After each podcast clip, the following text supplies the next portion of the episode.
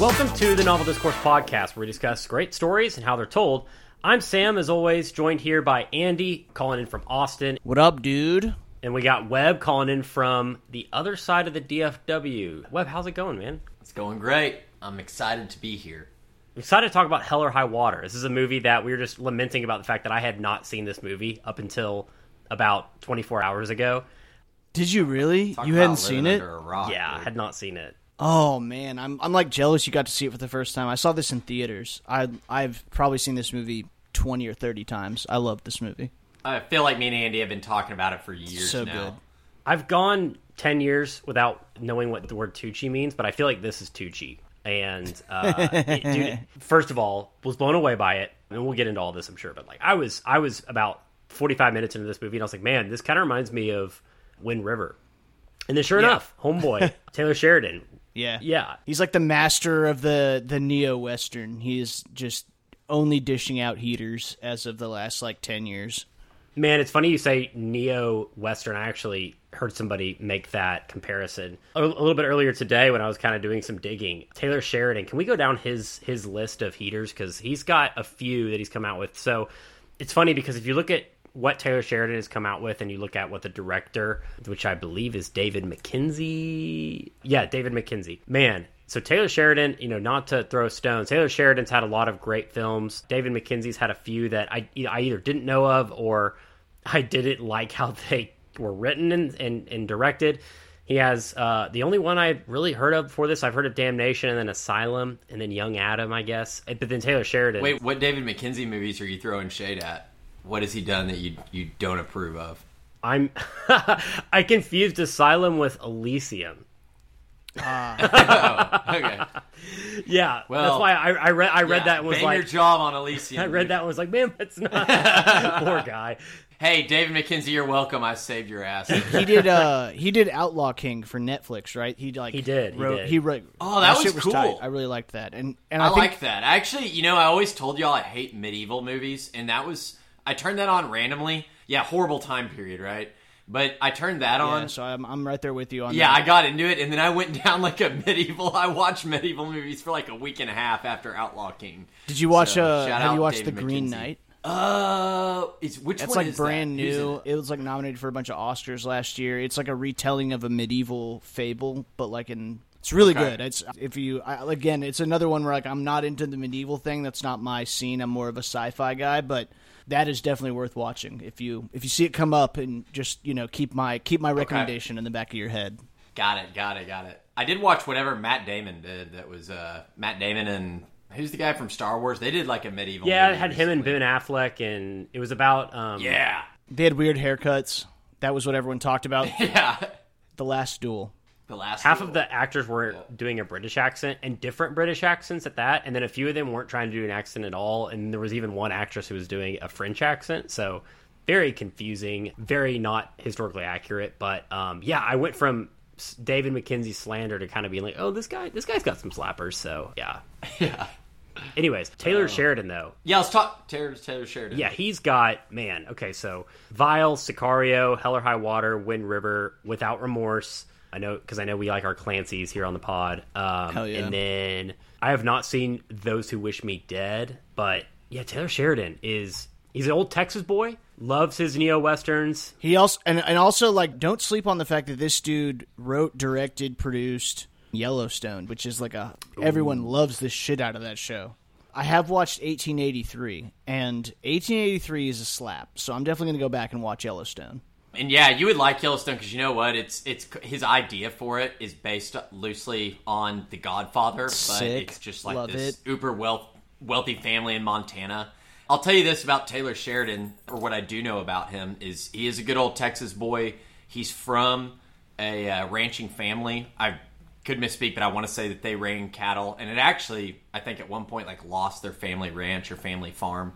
But he, you know, he's real good on horseback. He's a big deal, I think, in the horse community, and is actually one of the people in a buying group that just bought the Four Sixes Ranch. So, like, you know, we all went to Tech, drove by. There's a couple of huge, famous ranches in Texas. The King Ranch, uh, you know, the Waggoner Ranch, and the Four Sixes Ranch is a big one, and it actually just sold for like nearly a billion dollars. Bro, he's Um, he's balling. He's he's I don't know he's like true Texas royalty. Last year, he was inducted into the Texas Cowboy Hall of Fame, which, like, to a certain crowd, Yes. dude, that's got to be like such a crazy accomplishment. since he since this is a writing podcast, I'll tell you that I do know. You know, he was originally an actor, and he had kind of some break. Yeah, he was on Sons of Anarchy, yeah. right. And then he, I, I forget what it was. I think he had a kid, you know, and he's living in L.A. and he kind of told his agent he was going to give a stab at writing. And dude, talk about like just dream scenario. I listened to him talk about this, and he basically said that he as an actor, he read so many bad scripts. Like you're you're just reading scripts all the time, you know, stuff that you don't get an audition for, or, or, or they don't take you up on, or that you don't even want to do. He's like, you read so many bad scripts and see so much exposition done through, you know, that he's kind of like anti exposition in a way. Yeah. He read a couple good scripts that he really liked, like Kramer versus Kramer, and then took, I think his first stab out of the gate was Sicario. That's and it landed on absurd, the Hollywood dude. blacklist. That's absurd. I know. So that got picked up, and I, I forget when, but it got picked up off the Hollywood blacklist, as did this movie, I think. And as they say, the rest is history. Now he's just cranking out. He's pretty much doing whatever he wants. He got Yellowstone moving, and then did the prequel show 1883. He's about to have another one come out that's like still related to that family, from what I understand. before we, you know, we'll obviously get we'll do a scene by scene, but when you talk about lack of exposition um, in a good way, there's there's one scene in particular that I thought of this movie. I was like, man, this is such good just character background without being too heavy handed. Was one scene towards the beginning of the film where they're talking about their mother, the two brothers, uh, Toby and Tanner, talking about their mother in past tense, and then they they walk into the house, and you know one of them kind of creaks open the door, and you see a empty, clearly used because it has dips in it, a hospital bed, and one of the brothers just says, "How long was she in there?" And the other one says, three months." And one of them kind of walks around and starts tearing up and is like, man, I just wish, you know, she'd let me at least feed the cows. I could have helped out some way, you know, not, and again, it's, it's Right. done in such a way where you learn the mother passed away, she struggled, he wasn't there for her, they had a tense relationship. You learn all that through just literally three lines of dialogue and some, and some good acting, right? Uh, we just finished the podcast on Star Wars, and after, man, after watching all three Star Wars back to back to back, and then watching this, the difference in, in how they write dialogue and exposition is so crazy different. Because in Star Wars, one of our big complaints was how there's there's no it's all exposition. They all just talk about what their plan is going to be, how they felt about a certain thing happening, you know, a, a scene ago, but then what they hope for the future, and and just yeah, in, in this it is it's all subtext, but it's done so Yeah, well. like no one's talking about how they're feeling. It's all just the actors. Like you, you're seeing that look they're wearing on their face. I think it could have been very like this. This is effectively like a low grade heist movie. There's an overarching plot about like the scheme they're pulling off. And dude, if if a different director or a different writer got their hands on this, we definitely would have gotten like a montage scene with music in the background of them like showing the steps of like the plot, and you're like, and then at 7 p.m. on Friday, we get these papers to the bank, and you see like Yeah. the papers being handed across the frame to like some guy in a suit, and like, and that's when we get the the land and we get the oil. You know what I mean? Like, Yeah. they would have done that yep.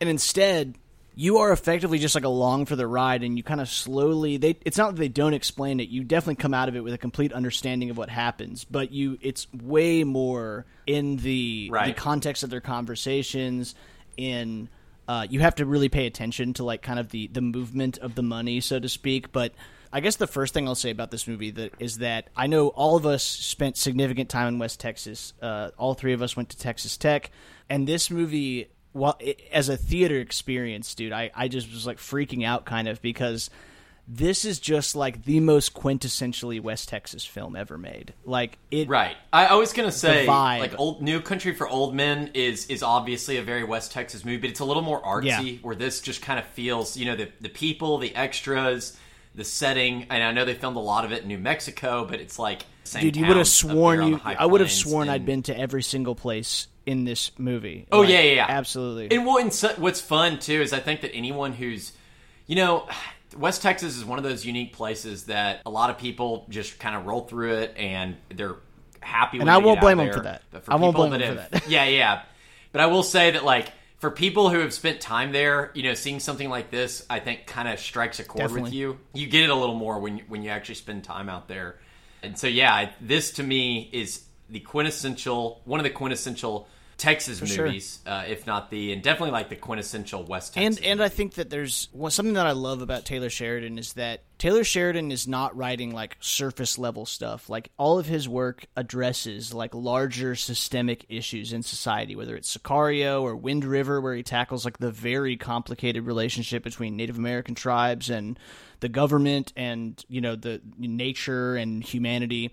This movie he took on something that's like incredibly i think complicated divisive and also forgotten which is that like there are vast swaths of this country of like the rural poor that have been not only left behind by urbanization and progress and things like that but also just like generally swindled like very much in some ways treated the same way that like native american tribes were in some areas. Like these huge banks that are in the cities take advantage of you know kind of these people that are out in the country. They they know that they don't know what they're sitting on in some cases. You know in this family's case they were sitting on really oil rich land and they knew they were hard up for cash and they got them into this really bad deal.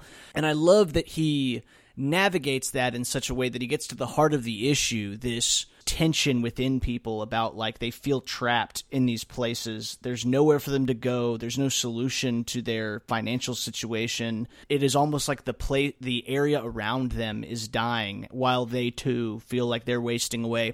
But he does that in such a way where it's not heavy-handed. It isn't like in your face. He doesn't take some like tremendous political stance like left or right, right? Like this isn't like a movie about how capitalism sucks. This isn't a movie about like oh, look at these thugs who couldn't make it in the free market and so they turned to crime. Like, this is a truly human story that humanizes those issues in such a way that I think anyone from any walk of life or any side of the aisle can come to this movie and come away with something, which I think is yeah. the mark of truly great art. Yeah, and two structure things that I wanted to call out is first of all, when you talk about these characters and the struggles they're going through, I think one of the great things this this screenplay does is is when it chooses to reveal what about each character. So you start off with this scene that we'll get into in a moment where there's a heist and they're acting like people who are doing bank heists are. They're acting like assholes, right? They're shoving people around. They're putting gu- they're putting guns in people's faces.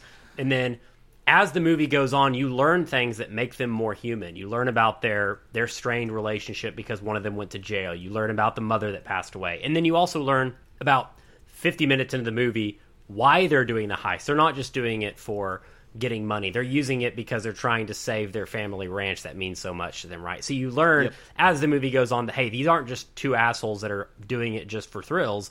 They are trying to save their family, right? And then the second thing I wanted to say, which Andy you hinted on about how this is a heist movie.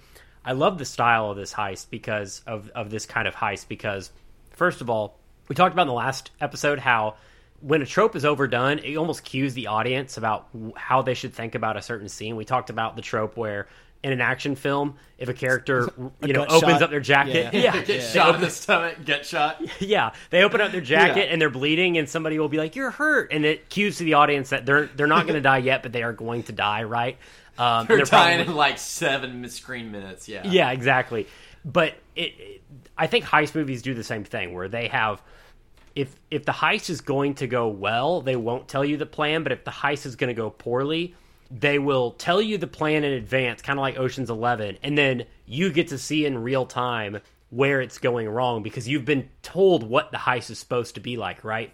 Well, in this movie, there's two heists in the first 10 minutes. One goes closer to correct, the other one doesn't go right at all. And in in both instances, you're not told what happens. So it creates a new audience expectation that hey, you're not going to be told in advance how this heist is going to go, right? You're you're in for it as much as they are, and yeah, you've you've got to you've got to be in for the ride as much as our main characters are, and also that there's no music throughout it. There's no cues at all. You don't know what's going to happen. So um, I thought the structure is is done really well. So um, let's uh, let's get into it. Let's get into the uh, the first scene of this film. Oh, and before we get started, one thing I did want to mention. You know, obviously this movie is close to our hearts because we are three native Texans and it displays uh, a certain amount of violence. And I think it it would be uh, irresponsible of us not to just acknowledge what happened this week in our own home state. Obviously, the entire nation, the eyes of the entire country turned to Uvalde, Texas this week. An incredible tragedy occurred at Uvalde Elementary School, uh, where you know close to twenty small children were the victims of yet another mass killing. Um, and so we are obviously going to talk about what is is occurring in this film as delicately as possible as part of this artistic expression. But before we get started, I did want you know from from three native Texans to all the other native Texans who are hurting so so terribly out there. You know, our our thoughts, our prayers, our condolences uh, to everyone involved and affected by that event. So I just wanted to say that before we jump in. But yeah, Hell or High Water. So right from the jump, man, I'll say that this movie is just like a competition of between everyone that's on screen of who can be the most West Texas. Like the old man in the bank that's like, they're like, "Do you have a gun, old man?" He's like, "You're goddamn right, I got a gun." I was like, "Fuck yeah!" That that line is so This real. guy that line rules, is so. Ben Foster's accent is perfect. I noticed Oh, that yeah. like recently rewatching it, um, because everyone has good. You know, some people actually feel like the waitress and that guy, like they must have pulled those people off the streets. Trust Absolutely. me, living out there, like that's how people are. But Ben Foster, bro, I don't know where you're from. You nailed like the kind of high pitched drawl that, like, I, I swear, man, like people in West Texas have. Perfect. Yeah, he killed that. dude, and he's from Boston. Yeah, it is. Like- It's dude. It's like regional. He's got it down to like the region. And, like, and he's oh, he's dang, from dude. Boston, and he's he's taken on a lot of Texas centric stuff. He played Lance Armstrong in probably like the best Lance Armstrong movie, um, and he did this, and I'm I'm in, amazed by his performance in this and a lot of other stuff. So huge shout out to him. the first shot of this film where you see this uh, woman going to the first bank that they rob and is god this this is such a great shot because it shows this small town that's clearly not doing well economically right it's not a quaint small town it is a eh, yeah everything's old her car is old her dress is old to the point where in the first five to ten minutes of the movie it's not clear if it if this is occurring in the 1980s or if it's present day. It's it's literally not until you see the first the sheriff played by Jeff Bridges who's driving a brand new uh, Dodge truck that you because everybody's car is old, everybody's kind of wearing like flannel and tucked into their jeans and stuff. But it shows this girl get out of her car and there's a graffiti on the wall that says uh, three tours in Iraq but no bailout money or so, something to that effect of just like you immediately get this picture of this town's not doing well financially and they're pissed. So everybody's kind of struggling. In this whole movie, money and people's lack of money is such a big problem for everybody, which kind of again, as you say, Andy, plays into the kind of the social circumstance that our characters are in. Yeah, and and we'll get to it eventually, but I love the scene where they encounter the guys on the cattle drive. Like it's like a really great little scene they run into, and the guy says like. Uh, I can't remember the exact words that the guy saying it on the horse says, but he's like, "Yeah, no wonder my fucking kids don't want to do this shit for a living. Like their way of So- their way of life so is that being is- left behind." So that the guy who says that is Taylor Sheridan. That's Oh, that's awesome. I didn't know he, uh, that. That yeah, yeah, yeah, that's him. That rule. And so he he's they're what they're doing is you know they're running away from a, a prairie fire and they've got to cut barbed wire and go across the highway. And he's like, "Yeah, man, 21st century, and I'm doing this shit. Wonder my why my kids won't do it." Which probably you know is a, like a little insight into his own life. Again, his dad was like a rancher. Yeah. Uh, and then the best line is Bridges watches them cutting the fire. He goes, "I don't even know the call out here." These boys are on their own. Yeah. You know, he's like, should we report it? Like, are these guys going to die? His uh, That's like the Hamilton, theme of the you know? movie, dog. And That's the theme like, of the "No, they're- movie." They're, on their own, Yeah, dude. that is the theme Yeah. of the movie for He sure. He said the So- magic words. That's Yeah, the magic exact- words. if only they'd been like, "Well, I guess it's hell or high water for those boys." it turns around and tips his. sh- Okay, but there is a banker in, the, in the, the movie star. that says that. He says like Yeah. something about paying off their loan. He says, "Come hell or high water." So I yeah, I woke no. up my wife. Hey, that was a good. "Magic That was a good use of. It was. title drop. They hit it well. So, so like Sam mentioned, it starts with us seeing uh, a branch of the Texas Midlands Bank, uh, and there it's in some tiny town that was probably you know at one time like a cattle town, an oil town, a locomotive town. One of these Definitely West Texas- McGurkle. That Yeah, was definitely it's- McGurkle. It's definitely like McGargle, Lamesa, Petit, Hermit. Yeah, one of Florida, these, dude. yeah. One of those. And that was definitely Crosbyton. Yeah, in, or in their in their fossil museum. By the way, this entire episode is going to turn into a bunch of inside joke. they're lucky they didn't try to rob this bank on the day of the one-armed dove hunt, or it would have been just a real Oh, and only riot in town, dude. real riot in town, dude. Every year and only the one armed dove hunt, dude. It's a it's a big weekend for anyone who's got one arm that loves dove hunting. Absolutely. I don't think we- that's how it works, Webb. I think they like tie their hand behind their back. Nope, nope. It's exclusively for No, the no, no, arm. it's dude, it's it's like all amputees. Yes, I've it been really? there when it there was. Yes, yeah. Oh no, it is. It's. I actually saw. I was there one time, and someone waved at me who had one arm, and I was like, "Oh, so that's what." That's like is. the most It's like fucking the Webb story. Special Olympics. You would experience that, dude. Yeah. I love it. So I know. I swear. No, it's dude. They don't tie your hands. It's that you only have one. hell yeah, That's man. the that's the game. That's awesome. Yeah. So so yeah, we're in this tiny town and we're introduced to brothers Toby and Tanner Howard and they are pulling off these robberies and these are not like, you know, slick affairs. They're not tunneling in, they're not using equipment. They are putting stocking caps on and running in with handguns and gloves and demanding all the, the loose folding money in the drawers. No 20s, no hundreds, no banded cash because they don't want anything that's gonna like you know give them a, a tracker or a you know any of the the paint spray. So they do two robberies, and Toby is pretty frustrated. Toby, who's played by uh, our buddy uh, Chris Pine. And his brother is played by Ben Foster, and Ben Foster is definitely the crazier of the two. He's been to prison uh, in Huntsville. I gotta say, I love the line in the in the first robbery. Speaking of like good exposition, and, and there's a couple things I want to throw out in regards to that, but one of them is just uh, you know the first time you meet these characters, they're literally into two lines of dialogue, and the bank teller that they have hostage makes some snappy remark, and Tanner Ben Foster's character still has his mask on. And he turns around real wide eyed and goes, "Call me stupid one more time." Yeah. and you know right then, like what his who this character is. You're like, "Oh God!" So that's like the the pain point for this guy. we Like, slowly see him character. like there's definitely moments in this movie where we slowly see more and more of how like hair trigger Ben Foster is, and obviously it builds up to the last scene where he's just like, "All right, I'm going out on my terms," but we'll get there. We'll get there. So they rob this bank, Right, right. and they flee town. They manage to escape. They get back to their family ranch, and they drive this getaway car into a giant hole that they've dug with a backhoe. And they immediately just like start burying this car. And they got they go to the barn. They got another piece of shit like junker in there, and they're off. So we we learn that their mothers died. She died like while Tanner was in prison, and she was she suffered from a super long illness and she's left the the ranch and a huge debt because of the reverse mortgage which a lot of people in the rural parts of our country got into during the 2008 financial crisis.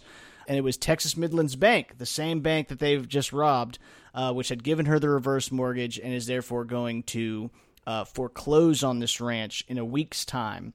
However, unbeknownst to them, Toby had some boys from Exxon Mobil out, and they didn't found oil underneath this land.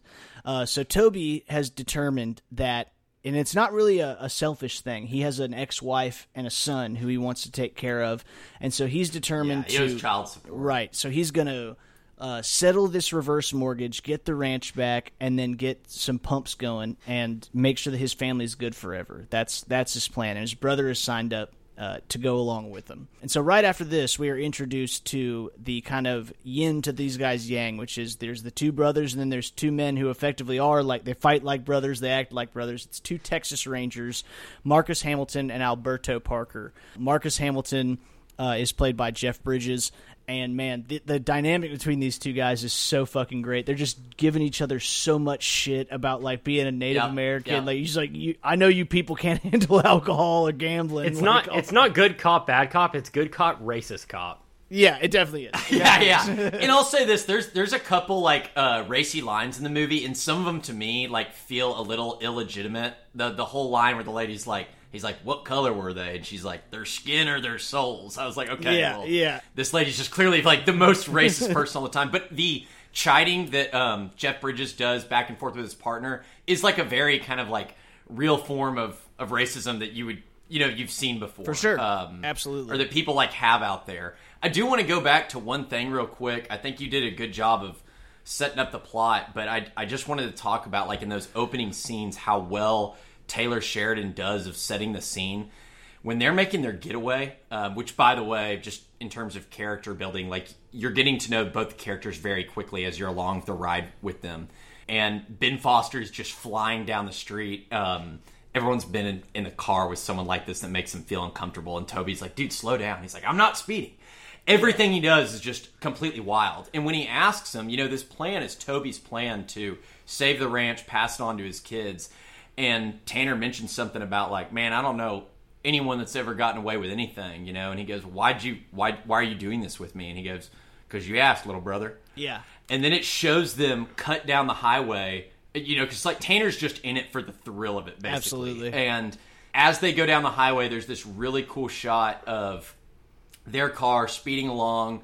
You see the uh, panhandle. There's a there's a like a petrochemical pl- or like a, a Refinery. oil plant in the background with like a train that's dead stopped and a sign that's like, "Do you want to be debt free?" Like Yeah. all that kind of in one shot. Absolutely. It, um, is just setting the the whole theme of everything like very quickly. Just it's it's such good foreshadowing. The foreshadowing in this movie is elite because in the first five minutes you get you get the scene where they try to arm one they try to rob one person and the lady is sassy as hell and it's not it's not going to be easy for them. And then the second place they go rob, they get shot at, right?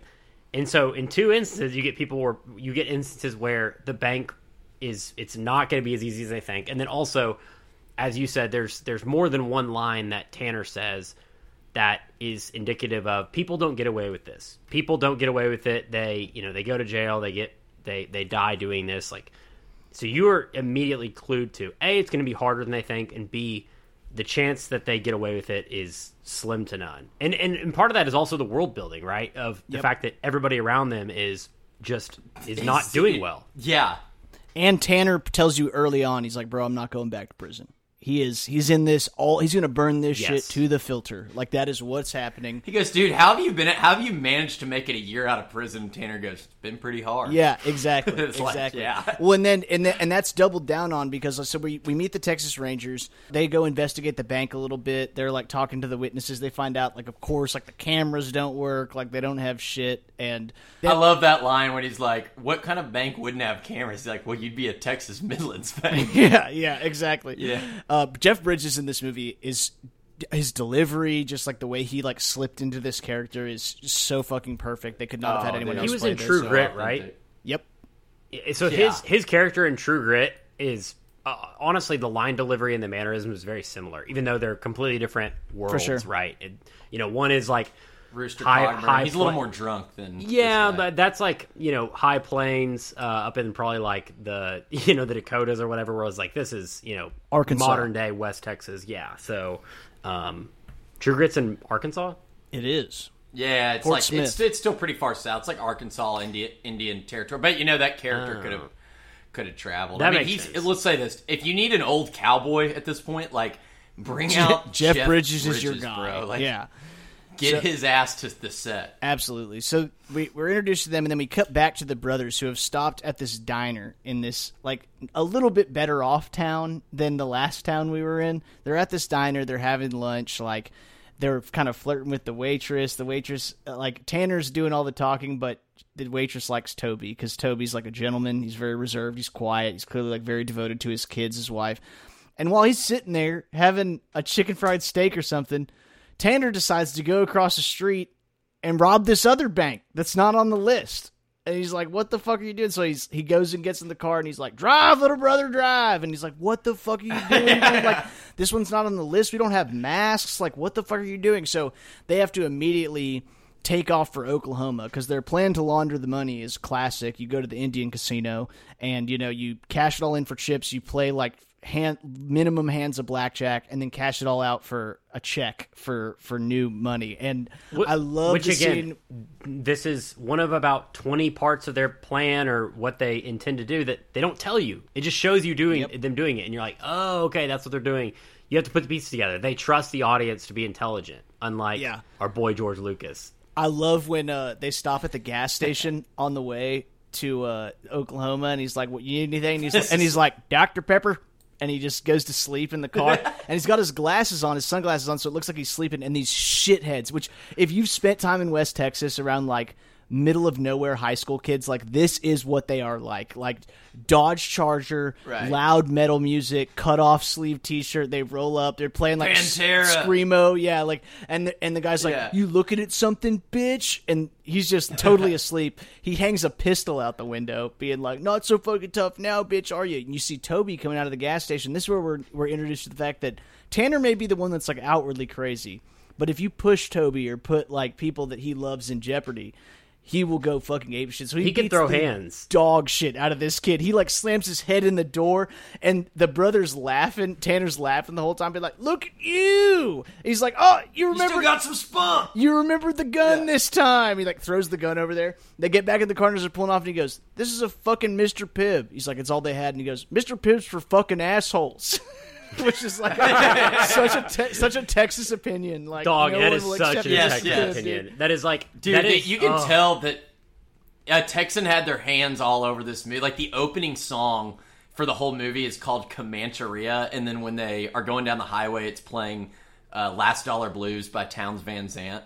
I love when he gets back in the car. He says something to the effect of like, "Man, you could have gotten us killed or whatever," and Tanner just says, "Not how it would have turned out, little brother." Like he's Yeah, you know, essentially this guy had a gun on drawn on him, and Tanner's so wild that he's still cool as a cucumber and has all the confidence in the world of being like, "No, I wouldn't, I wouldn't have gotten shot." No, I would have been fine. So they do make it to this casino up in Oklahoma, which I love the uh, the song that they play in the casino, It's a Colter Wall song. It's called. Uh, "Sleeping on the Blacktop." Hey now, sleeping. Yeah, that one. Dog, I got I gotta say, there's a huge plot hole here. If you're trying to launder money, you do not go to an Oklahoma casino because aunties will fuck you up, dude. You, you go to yeah, Shreveport. That's fair. That's a fair. That's a fair point. They will eat you alive. So, but there's this great scene. Uh, so while Toby decides he's going to cash all these chips for chips, take the chips to the bar, drink a beer, watch the watch the UTOU game, which is on somehow, and his brother's yeah, it's like, always on at eleven. Well, I guess the casino could be they could be in the casino at eleven. So right, what do I right. know? So then, the, so then his brother's like taking all these chips out. He's like, I'm gonna go play poker. Like he he's in it for the fun. So he goes to this poker table. Yeah, yeah, yeah. And he get, gets into this like personal beef with a real Comanche Indian. He's like, look, he, he goes, don't try to follow me, chief. And he's like pulling all the chips away. And the guy goes, he goes, do you know what a Comanche means? And he's like, no. And he's like, it means enemy. Enemy of who? Of everyone. Well, you know what that makes me? What? A Comanche. like he's just such yeah. a psycho. And they dude. just have a stare off. Man, this is about when I realized that this movie. It, it, I, I've compared a lot of movies at this point to The Sandlot in the sense that this movie does such a good job of just having these scenes that can stand singularly by themselves. Like you don't you don't have to watch the rest of the movie to just show this scene of two guys sitting in a casino in Oklahoma and just show that scene and you're like, "Damn, that was pretty cool." Same thing with the gas station scene that we just went by, right? You don't need to know anything going into it, Yep. and then you It's walk great. away being like, "Damn, that was pretty cool." That there's probably 15 standalone scenes in this movie that inch the plot forward and are cool in their own standalone way. Like they're like the Sandlot. We, we we were like, man, there's there's probably 10 different scenes in that movie that could be someone's favorite. I would say the same thing about this. Like there's people I know that Absolutely. whose favorite scene in this whole movie was the "What don't you want?"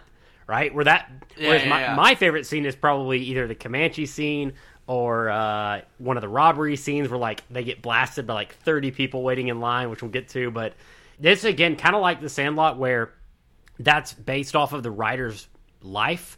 This movie, based off Taylor Sheridan, who's a native Texan, like he probably drew on a lot of his West Texas experiences and just like he probably thought of a lot of these scenes well before he wrote this movie and then just kind of incorporated them. That's kind of my feeling, anyways. I don't know if we've already gotten to this scene, but the scene where Jeff Bridges goes to, like, he starts the investigation and goes to that first bank, and right as he's walking up, that pickup truck pulls up, and the guy's like, "Heard someone rob the bank," and Jeff Bridges like, "Yeah." He gives him his business card, goes, "If you see anyone out here who looks a little sideways, you know, give me a call." And the guy goes, "Sideways don't want to meet me. It'll find itself on the short end of a rope." And Jeff Bridges goes. Yeah, that would make things less complicated for everyone but you. And the guy just kinda goes, Yeah, he goes, if you can find the tree. And then when he pulls off, Jeff Bridges looks at his partner and goes, I love West Texas. Yeah, dude, it's so it's so well great done, dude. And Dude, I the used to be a landman in an apartment where all we would do is go around landowners and get agreements done with landowners. And I can tell you that this is not Hollywoodized. No. That's, there are a lot of people out there in West Texas that act just like that. So. Oh yeah, for sure. I mean, one of my one of my college jobs was I was an uh, inspector for state assisted housing, and so you're building these trailers like out in the middle of nowhere. So I went to every one of these little towns. You just encounter the funniest characters, like dudes that are in charge of construction crews in Hermit building these homes. Dude, they're always just like, "I'll tell you what, brother, I'm gonna throw some rebar in here. I'm gonna hold it up. You take a picture. It looks like it's already mounted in cement. I'll give you a ten dollar bill. What do you think about that?" You're just like, no, man, I'm not doing that. I'm not taking that bribe, dude. Like, what are you doing? But it's great, man. It's awesome. So, and the uh, all the investigations that Jeff Bridges is doing, like, there's a great scene where he goes into this diner, the same diner that Toby and Tanner were sitting in when they robbed that bank, kind of on accident. They realize that, like, because of the nature of the economic situation of the area, like, no one feels bad for these banks. Like, there's no like society, like this, the local society has zero incentive to like rat on these guys because like they look like cowboys, they look like cowpoke, as they say. They tipped this waitress a hundred dollars, and they're like, you know, hey, we need that money as evidence. And she's like, hell no. Until you catch them and you can prove that they robbed that bank, like it's not evidence and it's half my rent, so I'm keeping it. So like the desperation that they're feeling the whole local population's feeling and so it puts them all in this situation where like they're not really going to cooperate with the authorities so that that definitely plays into it too so we see that going on so the guys they they gamble all this money they end up uh, cashing it all out. They get a check made out to texas midlands bank so that they can pay off this uh, you know they need a little bit more money though. That's what's what's left on the table is they've got like half the cash they need to pay off the reverse mortgage. And so they head back to texas and they're pretty pressed for time. And so the the Texas Rangers have staked out another location in Midlands Bank, but they've started to realize what the pattern is, and so they realize they're going to go rob this one big branch, uh, the central branch Post. out here in West in Post, Quote Texas. big. Yeah, I was going to say, dude, if, you, if you've never been to Post, dude, like the idea that this is the central branch of anything is fucking crazy. Oh, dude. Some of the town names. If You've ever been to Jayton or Clairemont? Like these places, they have nothing, dude. Like there is a It's, I tell people all the time, it's like time travel, dude. It's like going back to 1970. Like Dude, it's crazy. There's a shooting range in Clairemont that's just free. That's like off the side of the highway, and it's just a berm that you walk. I was, up to. it's not really a shooting range. It's target just it's just a place Yeah, where yeah, people yeah. shoot guns. Like that's not really a range. Yeah, and it's like totally public. yeah. Yes, there's like no one working there. So they they Oh. do show up to this central this uh this post branch and there are a bunch of dudes there. There's an armed security guard, but they're pressed. Like they got to get this done because, like the guy said, come hell or high water, you got to have this faxed to the lawyer by a certain time on Friday. So they decide they're going to go in.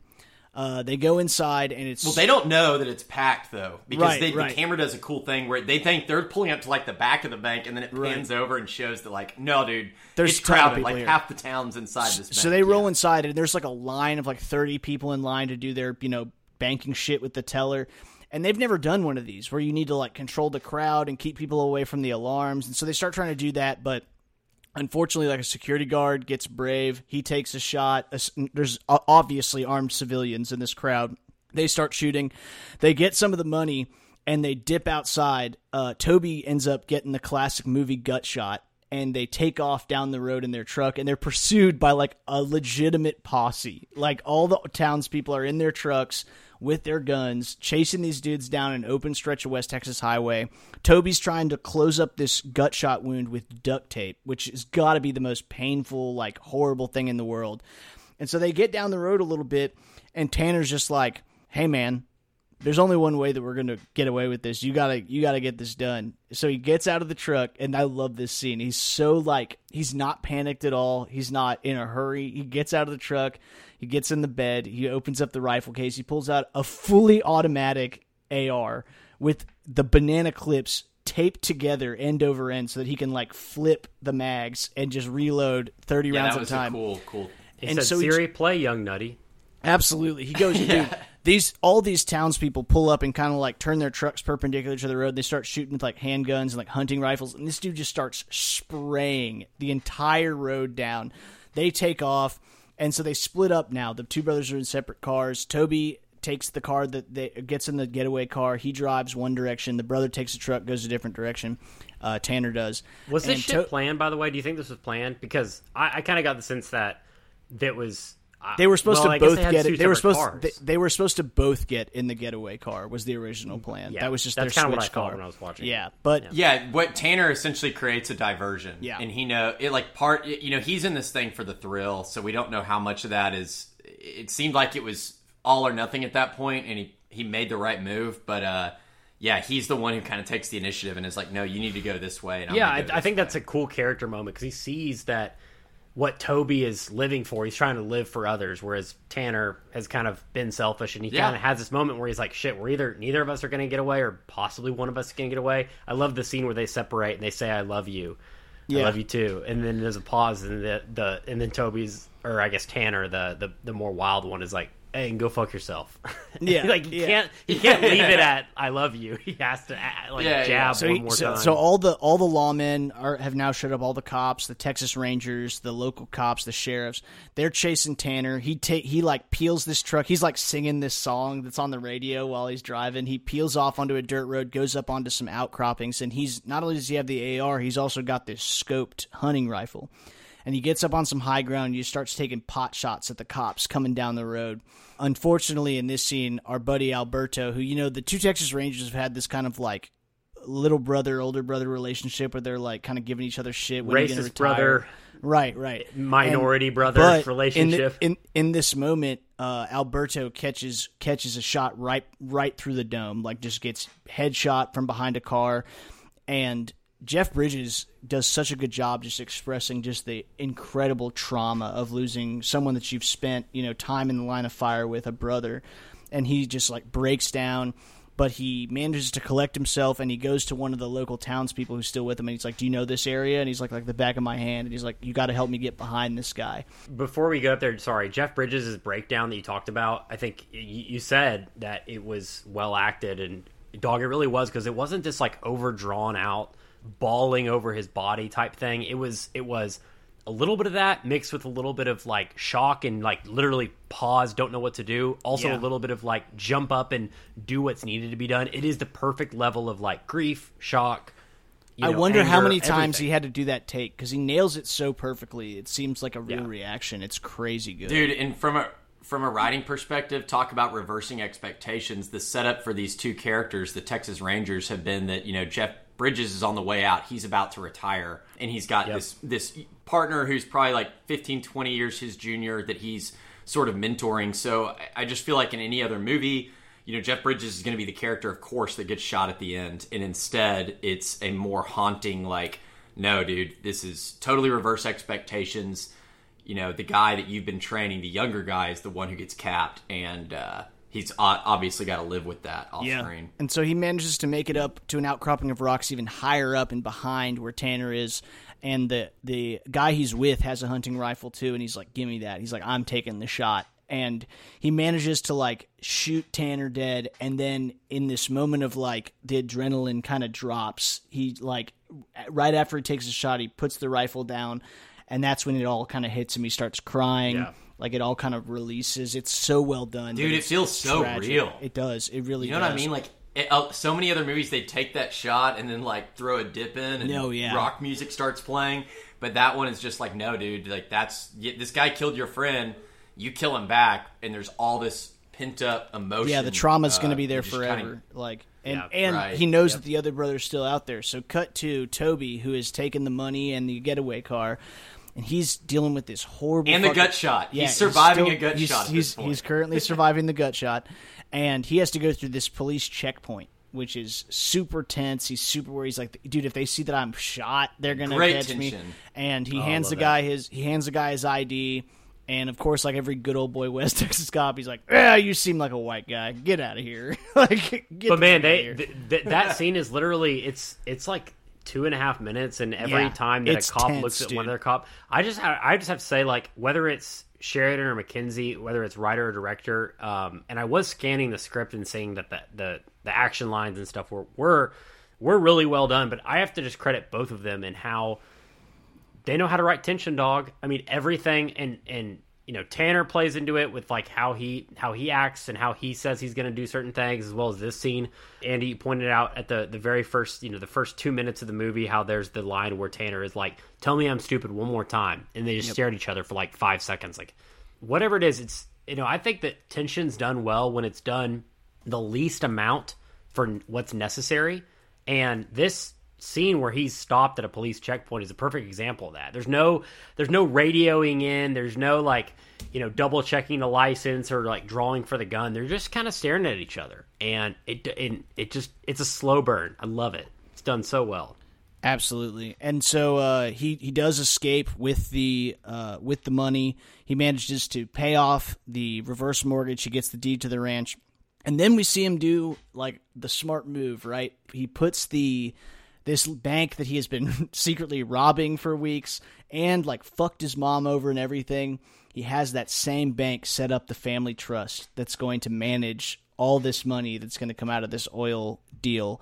And so we cut we see a couple like weeks months we're not really told how long it is but sometime later after jeff bridges character hamilton has retired he goes back into his former office and the new agent is like you know hey what's going on? He's like look i've, I've got a weird feeling about this this dude toby right? Like i think this guy might have been in on this shit. His brother you know tanner didn't do that shit alone. And he's like look we we checked toby out. He's clear man. Like not only does he have no record but you think he was going to go rob the bank that's managing the family trust and the bank doesn't want to you know dig into this guy like he's making them a shitload of money because they're they're managing this huge Right. trust They're him. not cooperating. exactly now that uh the money's all going into yeah like you said now that the, all the money's going into texas midlands bank like they don't give a shit about who stole what and so hamilton's like man i still think toby was the second bank robber involved in this shit so he goes out to toby's ranch and they have this like kind of like standoff where like they both know what the deal is.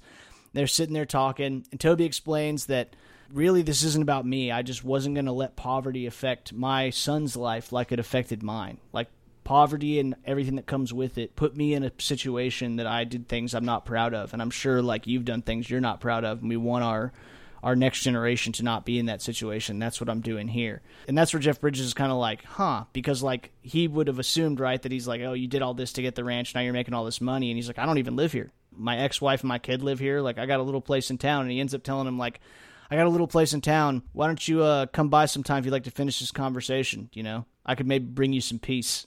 And he's like, "Oh, we'll do that." So you're like kind of left on this note of like, are they gonna are they gonna finish this violently? Maybe and they they separate. That's the end of the film. It's beautiful. Man, it's I good because that. normally that would be like a shootout scene. It Yeah. feels like, you know, the sheriff comes back at the end. And in fact, Toby's got a shotgun, I think, on the front porch. He's sitting across his lap. Yep. And you kind of think, like, man, how is this going to end? And tip of the hat to Taylor Sheridan once more for breaking expectations. It doesn't end that way, but it leaves you with a good um, kind of curiosity of what's to come.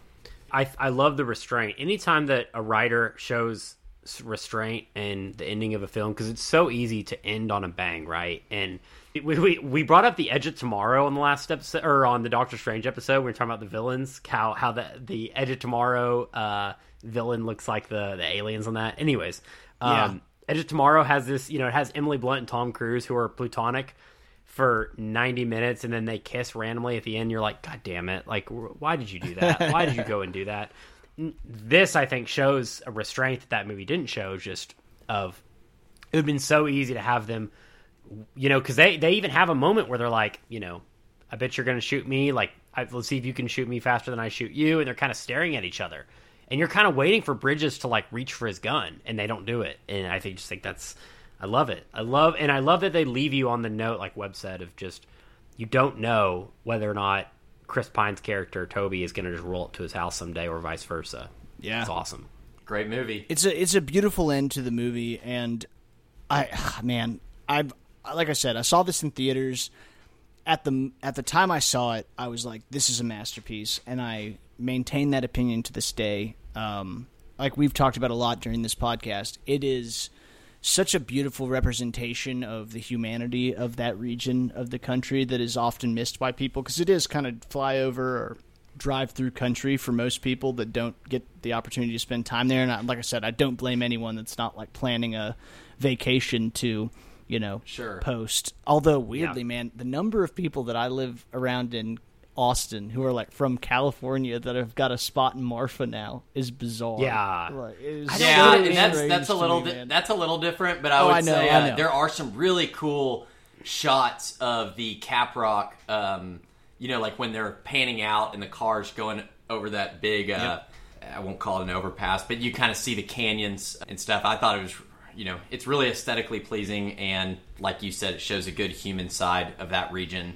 Clearly, someone who spent a lot of time there had their fingerprints all over this movie, from the soundtrack to the, you know, characters in it, the dialogue, just felt very real you can always tell like the mood of the country based on the cinema we produce. And for the five years to 10 years even after the 2008 financial crisis, we had all these movies that either dove into like that crisis directly, you know, things like The Big Short, Margin Call, things like that, but also kind of like tried to examine the Main Street aspect of kind of Wall Street's mess and the the damage that was done you know, far away, kind of out, out completely out of control uh, of most of the people involved in these scenarios and the human life uh, and the toll that those kind of things take. I'm always reminded of that line from The Big Short where he says, you know, the guys are dancing around because they're going to make all the money on the short, and Brad Pitt's character says, "Hey, quit dancing." Did you know that for every one point of unemployment, 40,000 people die?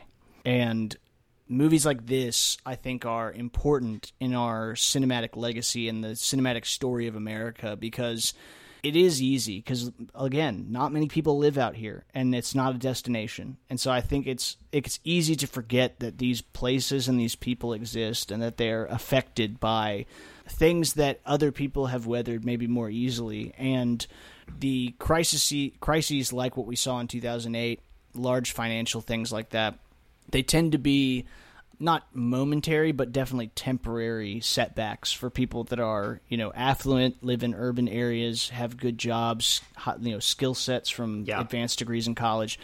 People that live in areas like this have just kind of watched their livelihood uh, like that cattleman that we see in this movie. It's like slowly melt in front of them and dr- just dust in the wind away from them for decades and decades. And every year it seems like they're a little further away um, from the prosperity that they probably either experienced at one time or were told about by a previous generation.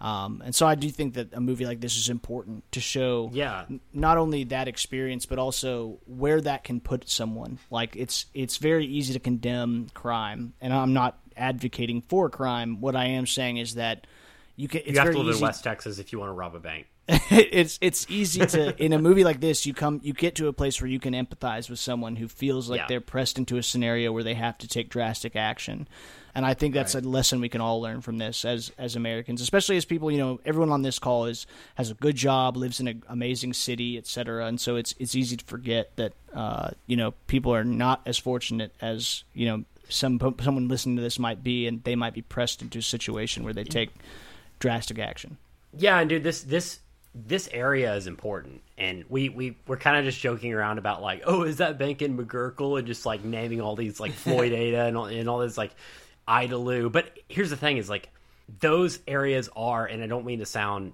corny but like that's the backbone of america. Like this is where cotton is produced. This is where ranching happens. This is where oil is produced. Like all these things are super important for that's where all our said, soldiers come from like.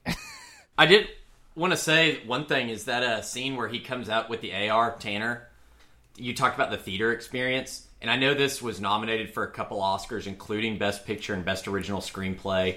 Um, I think it got Best Editing, but dude, the sound is awesome. When he start when he pulls out that rifle and Bro. starts shooting it in the theater, it was like a you know, it was one of those things where, they, like, clearly they ra- ratcheted up the gun yeah. sounds at that moment, and it was like, whoa, that feels real. It reminded me of Heat, where they yeah. they very clearly recorded real gunfire, as opposed to like yeah. using yep. kind of prop blanks, things like that. Like, it sounded the and the most of this movie they make very good use of like stillness and like quiet because it is still and quiet out in these places. Like if you if you're not if you are not producing sound and action yeah you can sit and be in the stillness in west texas and it is incredibly serene.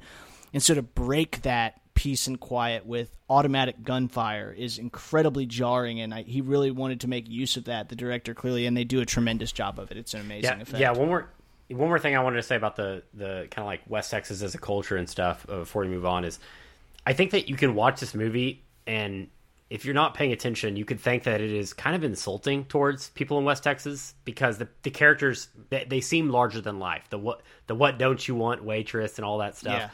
But man, we talked about this. Like we've we've all lived in West Texas. When I lived in Midland, I ran a, I, I I ran into a lot of people from like Andrews and, and surrounding areas, and I'm telling you, like there are a lot of people that are just like this, and I and I think that it's a fine line.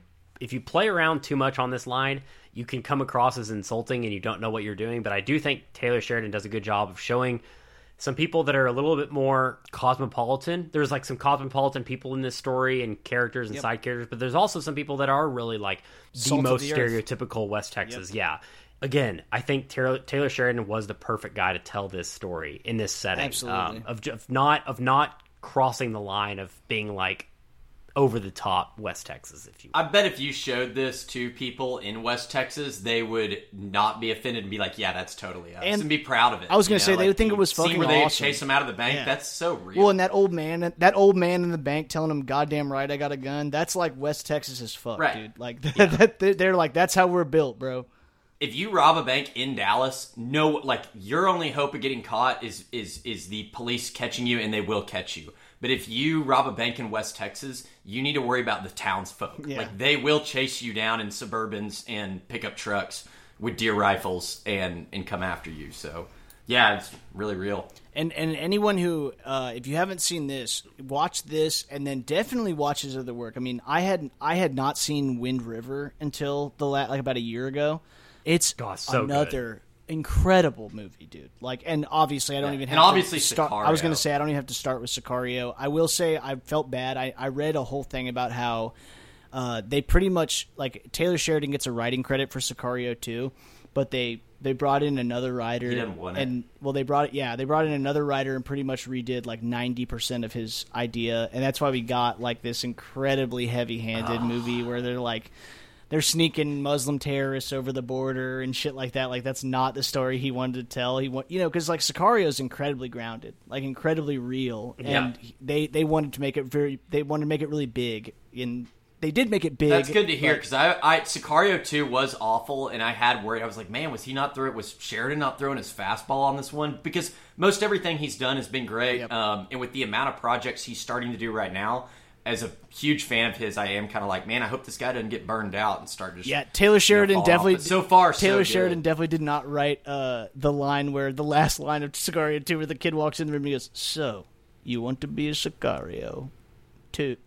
Oh yes, Just like He said the, the magic word up, in, a, in a really heavy-handed way. I was I was waiting for him to be like, "So you want to be a Sicario two? Well, you'll have to wait till Sicario three.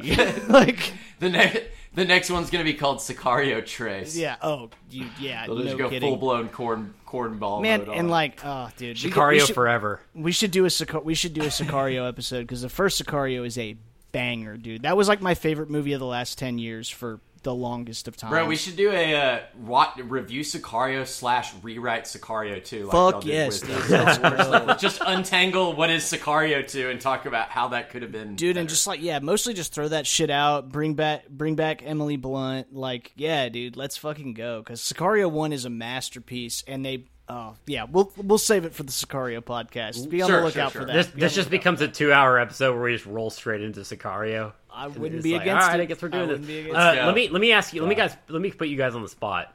Sicario, Wind River, and Hell or High Water. Rank them. I think with that, I am going to fuck Sicario, marry Hell or High Water, and kill Wind River. As hard as that is to say, Damn, that's how I son. roll with those. Okay, I Because mean, it's- Sicario is.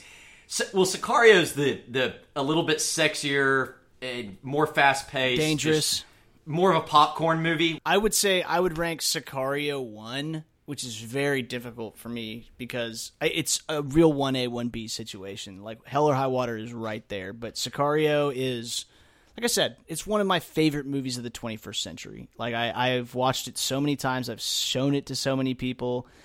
I think it's almost perfect. Like it, it has. Yeah, I, I love Sicario, and I love Sicario because, like this movie, it tackles this like incredibly huge, complex subject, and it does not shy away. It doesn't pull any punches. It's totally willing to like say things that people don't want to hear about the drug war. I love all that to it to a, the largest degree possible. So I'm going to go Sicario one. I'm going to say Hell or High Water two, and again, like I feel bad for Wind River in this discussion because I think Wind River is going to end up on the back end of a lot of people's lists. Like it ended up on the back end of Webb's in mine so far, but it's an amazing film. It's just like the third best of three incredible movies, and it has less to do with how good a movie it is, and more to do with just like I like the subject matter of the other two more. Like I'm, I'm in, I'm into like drug war, CIA, you know, law enforcement shit, and I'm spent a ton of time in West Texas, so like I have connection or interest in these two going into Wind River, I had never really looked at like the law enforcement on the reservation situation before. I wasn't super familiar with that um, to any large degree, and it's done incredibly well. It's a tragic, beautiful story. It's it's that one's hard to rewatch. Like Wind River of these three is the hardest to rewatch because it's so hurtful to the soul. I may be attributing this wrong, uh, but I think Sheridan might be one of those guys who actually spent some time um, at some point in his life, like living on a reservation That's up there in the awesome. north. Um, and it may have been the Wind Ris- River Reservation, but I think he's Did uh, he spend some time as a he's done his Sicario as well? there. Dude, that'd be sick. Yes, he'd actually He's spent some he was actually on that little side of the boy. He was that little Sicario. boy, dude. He uh, he walked into the back of a taco restaurant, and Antonio Banderas was like, "So you want to be a Sicario?" He was like, "Yeah, dog." Did he ever spend his time as a Muslim trying to cross the border? Because that makes sense. Man, That was was that that was Sicario two, right? God, dude. Wasn't that the plot of Sicario? Yes, it too? was. Like they, dude. There's a scene in Sicario. We gotta get into There's a scene in Sicario two where like all these Delta Force Navy SEAL helicopters are like they go down there and they're like spine all these shot. They they shine all these spotlights and they're like, oh my god. He goes. They go, oh my god. It's a prayer rug, and it's just a Muslim prayer rug left in the dirt in Mexico. I'm just like, God, dude, chill the fuck out, bro. Like, you better, you better fucking chill with that shit, dude. Like, that's so far. And then now you do get right after that an awesome scene, which is Josh Brolin in his flip flops taking the fucking again something that has never happened. Going into that like holding cell with that like pirate from uh Somalia and he's got a laptop with him and he's like tell me where these guys are. And he's like I'm never going to tell you. And he's like okay. And he opens up the laptop and starts drone striking homeboy's family from this computer. Like they're giving they're giving this dude like solo He's got the clearance he's got just- solo authorization to drone strike like just like wi- uh, known women and children like this is not a target Right, this is like just the president know this is going on? Like this it's seems so highly outrageous, illegal. dog. That shit would It's get you so impeached. outrageous. But Josh, You're Brolin telling me I can it. essentially become like a colonel in in the in any military, and I can just have full authorization. Dude, like, it's yeah, so over the Send top. a drone on their ass. bro or or and oh we could just go into it for for days like yeah every scene of that movie is fucking absurd. The the scene where they like hunt down the mexican lawyer in mexico city and he walks up to him and he's like put your glasses on. And he's like and he puts on the glasses and goes adios. And then just puts his finger puts his finger inside the trigger guard of the 9 millimeter and just like works the trigger like this for some reason because he wants to shoot him like really fast i guess. Like no professional would do that. You probably miss every shot doing that like it's for no reason just looks tight. Like it's so absurd Yeah. dude it's so absurd oh, Well, you go from like you go from like the bridge crossing scene in Sicario One, which is like maybe one of the oh, most it's like the so most good. brilliant self-contained action movies ever. And so then, tense, so Talk about tense, tension. dude. bro, homeboy from uh, Burn Notice. That's just like the coolest Michael Westen, Delta. Yeah. Michael Westen being the coolest Delta Force guy. He like as soon as he looks, he looks over his shoulder. He sees like a kind of sketchy looking dude in a car, and he goes, "I'm getting a boner," and just like racks the slide on the M4. You're like, "Oh, it's fucking go time, baby. Let's do this Yeah. shit." Since none of you guys asked me how I rank them, I'm going to go ahead and just Yes, please. Sorry, Uh, I went on yeah, a tell us. crazy tangent. Apologies.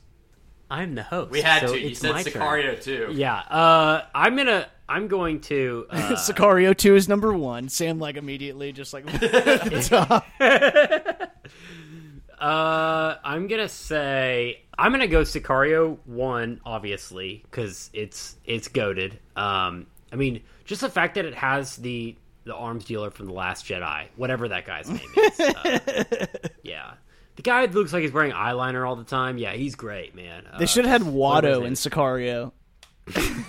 Hey Andy, where do you get the drugs from? So, uh, you want to get some kilos of cocaine? Uh, I don't work with your Republic money. Only, only ketamine. Dude, Cocaine doesn't work on me, only money. dude, that would be just crazy crossover. You have the you have the Jewish space bug in Mexico that's Muslim crossing the border. Oh my God! There's a Yeah, it's- yarmulke in the sand. What does that mean? George Lucas is in the theater just furiously eating popcorn, like this is the best movie I've ever seen. Gosh, uh, yes. Uh, so yeah, I- I'm gonna go. I'm gonna my, my number two. I'm actually gonna. I'm gonna, as uh, Rian Johnson would would would love to hear. I'm gonna subvert e- expectations and say uh, Wind River's my number two. And nice. dude, they really are two. They really are like two A and two B. I loved this movie, Hell or High Water. I think you guys would agree with me that this movie. I think all the, all three of the films we're talking about are eight and above at minimum. They're all Absolutely. great. They're all fantastic, but you know, you talked about like dealing with social issues, and not that like that's my that's my mo or like that's what really sells it for me. But Wind River to me kind of opened my eyes to that, like the the situation that you're referring to, like the reservations and like the modern problems they're having. Because let's be real, like in our history books, like we talk about what happened with the Indians getting onto the reservations, but not much is covered of like what's happening today, right? And Yeah, I, I. I just think that movie does such a cool. It's such a cool and unique setting. I I agree with you in saying that it's, it is hard to rewatch because it is super dark. I mean, it literally the mo- the first like ten minutes are about like a teenage girl dying and like getting her autopsy and like murder and all that stuff, and it's it's really really Oh, dark. bro. This movie So is rough. significantly. This movie is more fun. This is a much more Oh, yeah. fun movie. Um, and, and and I will say that like we talked about the the foreshadowing, you know, in this movie you don't really know that it's going to be quite as much of a happy ending as it was. But I and I liked that about it. I like that when this movie ended, you could kind of breathe a sigh of relief. Like, yeah, yeah, Tanner died, but he kind of had it coming. Like you could see it coming from a mile away, right? Um, yeah, uh, Alberto died, which was obviously really sad. But like, I just liked that Toby's character could kind of like rest easy knowing his family was okay. That was kind of the main objective. I did hear, you know, somebody point out that one thing that Tara, Taylor Shan- Taylor Sheridan's movies do a really good job of, you know, they'll they'll have these characters that will accomplish maybe their mission for the movie, but the the status quo of the setting doesn't change, right? Like in Star Wars, which we just talked about, when the character achieves their objective, everybody's status quo changes. Like the universe is saved, the world is saved. But he's Taylor Sheridan does a good job of of making these stories that are important to our characters, and that's all you need, right? Like we're talking about seven, ten, fifteen thousand dollars at stake, right? And like Yep. whether or not this guy's going to be able to give to his kids or not, right? Which, in the grand scheme of things, isn't that big of a deal. But that that to me is a mark of a good story when the stakes are relatively low, but you're you're 30 minutes into the movie and you're glued to it. Yeah, I mean the stakes can just be like I need to get to Tulsa, and you can create an awesome story out of that. Yeah. you know what I mean. Yeah. it doesn't need to be save the world every time. I would almost say that's better than Save So- the World, as we we've kind of talked Yeah. about. Is like, Oh, yeah. when you make it See, Save you know the, the, World, world's not going to end in most stories. except for the uh, except for the movie that's like uh, the uh, what was the movie where it's like they're at a party in L.A. and all the all the big like Michael Cera. Well, that and the uh, the movie that Leo just came out with. Um, Yeah, well, about the asteroid coming to Earth. Don't Look Up, yeah. But I mean, you know, in most cases, like if Superman or James Bond or whoever is trying to save the planet, you're like, all right, bet this guy's got. Oh yeah. Well, and, and I and I I think like in the modern world of Hollywood, where we have so many uh, superhero movies, so many comic book movies, like we're almost immune and like desensitized to like the 75 911s at the same time thing. Like every Avengers movie has to ratchet it up to where it's like man, New York's going to be destroyed. Then the next movie, it's like the continent's going to be ripped into space. And then the next movie, it's like the entire planet's going to be sucked into a black hole. Then it's like the galaxy's going to, you know, and then eventually we get to like the universe is going to have. you get a scaling. yeah, problem. exactly. Yeah. And so, like, it is.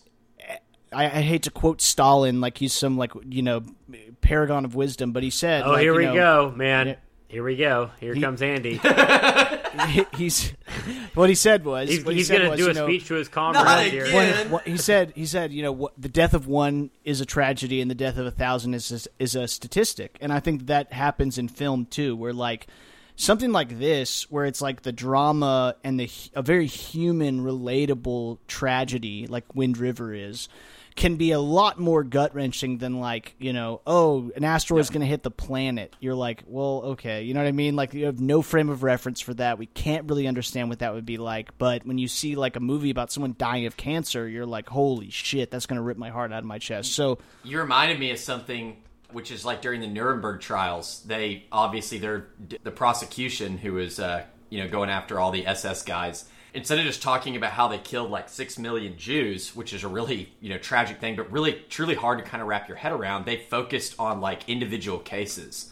And we're like, look at what happened to this this kid, you know, and just in showing that and isolating it to one individual's life and how horrific what they had done was have you ever seen uh judge have you ever seen Ju- judgment at nuremberg the movie no, It's black and white, but it's like a 92 on Rotten Tomatoes. It's like an incredible movie. It's just a, tr- a trial drama about Nuremberg. But man, wow. I'll tell you what. Uh, don't want to go too far into this, but yeah, if you ever want to be really upset, look up what happened after Nuremberg. Like, of the 120 guys that got tried at that trial, like 10 or like 8 to 10 got sentenced to death. Like 10 more got prison for life, and then the rest of them got like most of the rest got like prison for some number of years.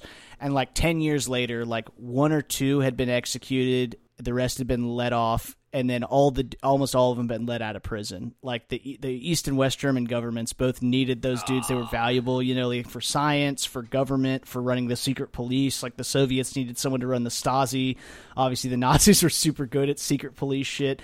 And so like ultimately like almost no one paid the price for the Holocaust. Like unless the Israelis got their hands on them, which they did in, in a couple cases, which I'm, I'm I'm happy about. Like good Yeah. for them. They were hunting those dudes all the way to Argentina and shit. But yeah, it's it's a, it's a true tragedy that like yeah we we kind of all as the world celebrated this moment of like hey like you know we put these dudes on trial. There's justice, and then like ten years later, it's like wait. Didn't I see you on TV? And like, yes, I'm the governor of Munich now. You're like, ah, fuck. like, Well, dude, circling back to I guess Yeah, kind of how we got off on this, I'll just say for me, no, like yeah, go ahead and quote I watched- Stalin more, Andy, or Lenin if you prefer, whichever one. I'm more of a Mao. I'm more of a Mao guy. It's so much more. There's so much more tension, and it's such a better drama to have this character Toby. You know, just trying to come up like make ends meet, dude. Make ten or fifteen k, save the family ranch, keep his family all right, and not die in the process, as opposed to save the galaxy. Like we know how that turns out for the Avengers every time. So yeah, Absolutely. agree. Closing thoughts? Anybody? Any any lingering thoughts? watch this movie, man. If you haven't seen it, like I, I I'm amazed that you hadn't seen it, Sam. But I'm so glad you did because it's incredible. So this is Yeah. a, this is a must watch. You know why I did, you know why I didn't watch this movie honestly is to me I th- I thought it was going to be a little bit more gritty and this movie is tense don't get me wrong but it's it lets up enough on the tension to where you're not stressed the whole time right? Wind River Yeah. is not like that. Wind River you were stressed the whole time. In this movie it feels a little bit more fun. You kind of have a sense that like things are going to work out in the end which they do. And so yeah i would say this movie is more fun than i realized it was going to be. And maybe part of that is because i'd seen sicario i'd seen uh wind river and i just i thought it was going to be too tense and again i just didn't get around to it. Um man i will say this movie had a budget of 12 million box office of 38 million that's pretty low my guy like i, I i'm i'm sad I think it got a didn't limited release, if I remember Yeah, correctly. that make- this wasn't a wide sense. release movie. Yeah. that's how wind I river mean, was it, it got nominated again for like four Academy Awards, so the critical acclaim was really strong. Um, the commercial success, I I don't know, I didn't look at that. Yeah, but I will say this: it has like a ninety-five percent on Rotten Tomatoes. Uh, IMDb has a, like an eight out of ten. Uh, it has a runtime of hundred and two minutes, which again, one hundred and two minutes. That's not a lot. That's a that's a, you know an hour and what forty minutes. So uh, that's some quick maths for you. But yeah, that's that's not a lot of time to commit. It, it really is something you can easily watch in one sitting. I I do love the idea that they tell a tight, concise story with only four main characters that last one hour and 40 minutes and you're in and out. It's great. Love that. Like, how many times do we see, do we hear about a, a cool movie that's rated high and it's ends up being two and a half hours and involves all these characters? Just kind of a lesson for writers. Like, you don't need a lot of characters in runtime. You just, you know, you just need a compelling reason why people are doing stuff and then putting it together in an effective way. Can we do my favorite thing? Can we read some negative reviews from Rotten let's do. Tomatoes? Let's do right. Let's, let's so, do it. Let's do it. So this has a this has a uh, 97 on Rotten Tomatoes. So it's hard to find people that didn't like this movie. But Dwight C said this was a lackluster movie. I bought into the high Rotten Tomatoes rating and thought it was a sure hit. It wasn't that exciting and the pace was slow. There isn't anything too deep about this movie, which was its intention. It's for dumb people. This is an action movie, but there's really not that much excitement about the plot. I missed it. I, it missed the mark on this one by assuming it was good due to reviews. Dog. Okay, so first, yeah, I'm sure he'd assumed it was good. I love the idea. Okay, so like the the the the story starts with the the graffiti that's like three tours in Iraq, but no bailout money for us, and it shows up for like five seconds, and then the whole plot is about people trying to get more money, and then you've got like waitresses and like witnesses that are all like. Yeah, where's my tip money? Or, you know, oh, but those guys are struggling. And then you've got the billboards that are like trying to get out of debt. And this guy, after watching two hours of that, it's like, yeah, there's no underlying message. Just Oh, like, okay. How about that guy gave it two? That guy gave it two stars. This is a one star review. It's classic tech exploitation. Four Oscar nominations, really? I love Jeff Bridges as well as other actors in this film, but the portrayals here were caricatures of Texan redneck stereotypes. The only character I had any empathy for was Alberto, who was mostly reacting to racial slurs from Marcus. I guess you can't blame the actors when they're given such a mediocre script to work with, such a predictable plot. Huh, my four year old could have written this. yeah, doubt. yeah, X yeah, doubt. fucking X to doubt on that one, my God, Dude, that is okay. Let, that, so those are audience ones. I want to find some critics. All right, uh, Mike Massie from Gone with The- with these the make Twins. me more mad, by the way. I know, These it's make like, me this is your significantly job. more mad because the audience, I'm just like, well, that guy's a moron. But the, but then when you get to the au- the critics, I'm just like, these people have a creative platform to shit on this. Anyway, so what is this guy for? What's his, what's his name? Just His name's Mike Massie, and he writes for something called Gone with the Twins. That, sound, that sounds like a porn website. Yeah, no kidding. All right, the lead the lead duo are entirely unsympathetic, while their motives are slight and unfulfilling, making their high stakes endeavors far less than suspenseful. Five of ten.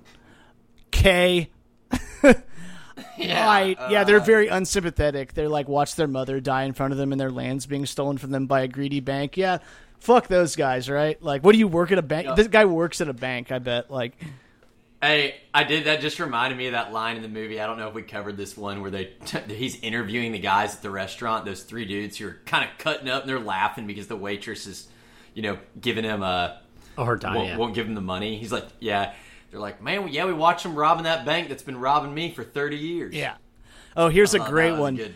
A.S. Hamrah, who writes for something called N plus one, which again, who knows, right up to its unsatisfying to be continued ending. This film's lugubrious quality. Okay, pal, you looked that What shit what kind up. of SAT word is that? Yeah. That was right click synonyms, bro, all day. I don't know No where they joke, started bro. with that word, but like that word has never been used. Okay, th- this film's lugubrious quality marks it as an example of crybaby grievance cinema, art directed for a new era of violent self pity, economic decline, and racial appropriation. Bro, there's none of that in this movie. Whoa. There's literally none of that in this Dog, movie. what? Like, what do you? Does this guy have no sympathy for poor people? Is that the Dude, review from like fucking- Forbes or that- that- something? like some yeah, yacht, yacht, yacht monthly was like this movie sucked ass. like, okay, Eric Oritz from uh, Butaka Ansha wrote. In the real world, the notion of carrying out an ambitious criminal plan heroically does not exist, nor does it completely defeat the system. In this mediocre outing, both are true. All right, pal. Uh, Okay, hey, that's a creepy thing to write in your first two sentences. Yeah. like I don't know what what he just wrote, but like flag that guy. Yeah. Ro- oh, how about this? How about Rob from uh, robsfilmreviews.com? Cla- I mean, huge, huge publication there. very reputable. Uh, Hell or High Water is so busy taking inspiration from earlier movies that it forgets we've seen them before. Wah, wah. Got him, dude. Got him. I've seen other movies, so this one sucks. The only saving graces are the admittedly excellent cinematography and the production values. The action scenes are crisp, smooth, and packed with tension, but they feel almost irrelevant when the content they have to work with is this bad. one of the worst movies I've ever seen. I don't understand how you could even get there. Like, if you don't like One of the movie, worst that's movies I've ever seen. Yeah, like how have you have you seen three movies? Hey, obviously, he hadn't Sicario two. I was gonna say, have you seen three movies, dog? Like, it is it is unreal to me that Is someone that a could walk away, Quran in the sand? dude, dead ass. Like, Hey, you guys have to make one promise to me: is when we do eventually review Sicario 2, we need to go read all the good reviews. Oh, yeah, from fuck it, yeah. from like the audience. I'm sure we'll see Dwight and Rob and like all these same people on the positive reviews. Dude, I'm sure. I'm sure one of these guys thought that that the Sicario Two was the best. Was oh, definitely. The action is as schematic and artificial as a chess game, and the characters have as much identity as its pieces. okay, Whoa, pal. deep, yeah, dude, you, dude. you fucking got it, dude. Nailed it, bro. It's frustrating that Hell or High Water contains so many good things that just don't coalesce into a fully satisfying movie-going experience. Roger Ebert, you piece of shit. Two point five out of four. What? You asshole. I don't. I don't put much stock. in No, man. Like maybe Nah, back I in the don't day. either. You know what? He missed the I'm gonna say this. I'm a Siskel guy. He's lost his- I'm a Siskel guy, edge, dude. bro. As soon as Siskel Yeah, left, always was, As soon always as Siskel was. left, dog, it went downhill, brother. Yeah, those. Honestly, though, out of the 280 reviews, I read you every single negative one. There are like six out of the 280 reviews of Yeah. this movie. I mean, overall, great movie. I would say that this is a modern Western classic. It's a quintessential neo Western and maybe a quintessential Texas movie. So, Yeah. if you haven't seen Hell or High Water, check it out. It's on Netflix right now. It should be a requirement for moving to Texas, right? Everybody, all these people that are moving to Texas, you need to watch this movie. Absolutely. Let's do it. Saw on Netflix. It was a well-made story about Texas poverty and law enforcement. I left it empty. 1.5 1.5 stars out of 5. Good lord, 1.5? That is that's Axum territory. Like that no is- kidding, dude. Also, like you wrote twelve words and an eleven of them were positive. You were like, "This is really good. It has a really deep message, really tight." And then your la- all the all you wrote negative was that I left empty. It's like that sounds like a personal problem, dude. It's like this movie was incredible. The casting was great. I love everything about it. My wife doesn't love me. One star out of five. all right, guy. okay, like I don't know what to tell you. All caps. Boring. Only went because my date wanted to see it. Parentheses. She was hot. Did not like it at all. One star out of five. doubt, doubt, big doubt. Like, she's a girl. movie sucks. She was a hot girl. This- She's definitely a girl. She Flex goes to a different high school. You've never heard of her. Uh, yeah. Yeah. Golly, this movie sucked. I got Movie laid. sucked, fi- but I left in my Ferrari. I felt empty.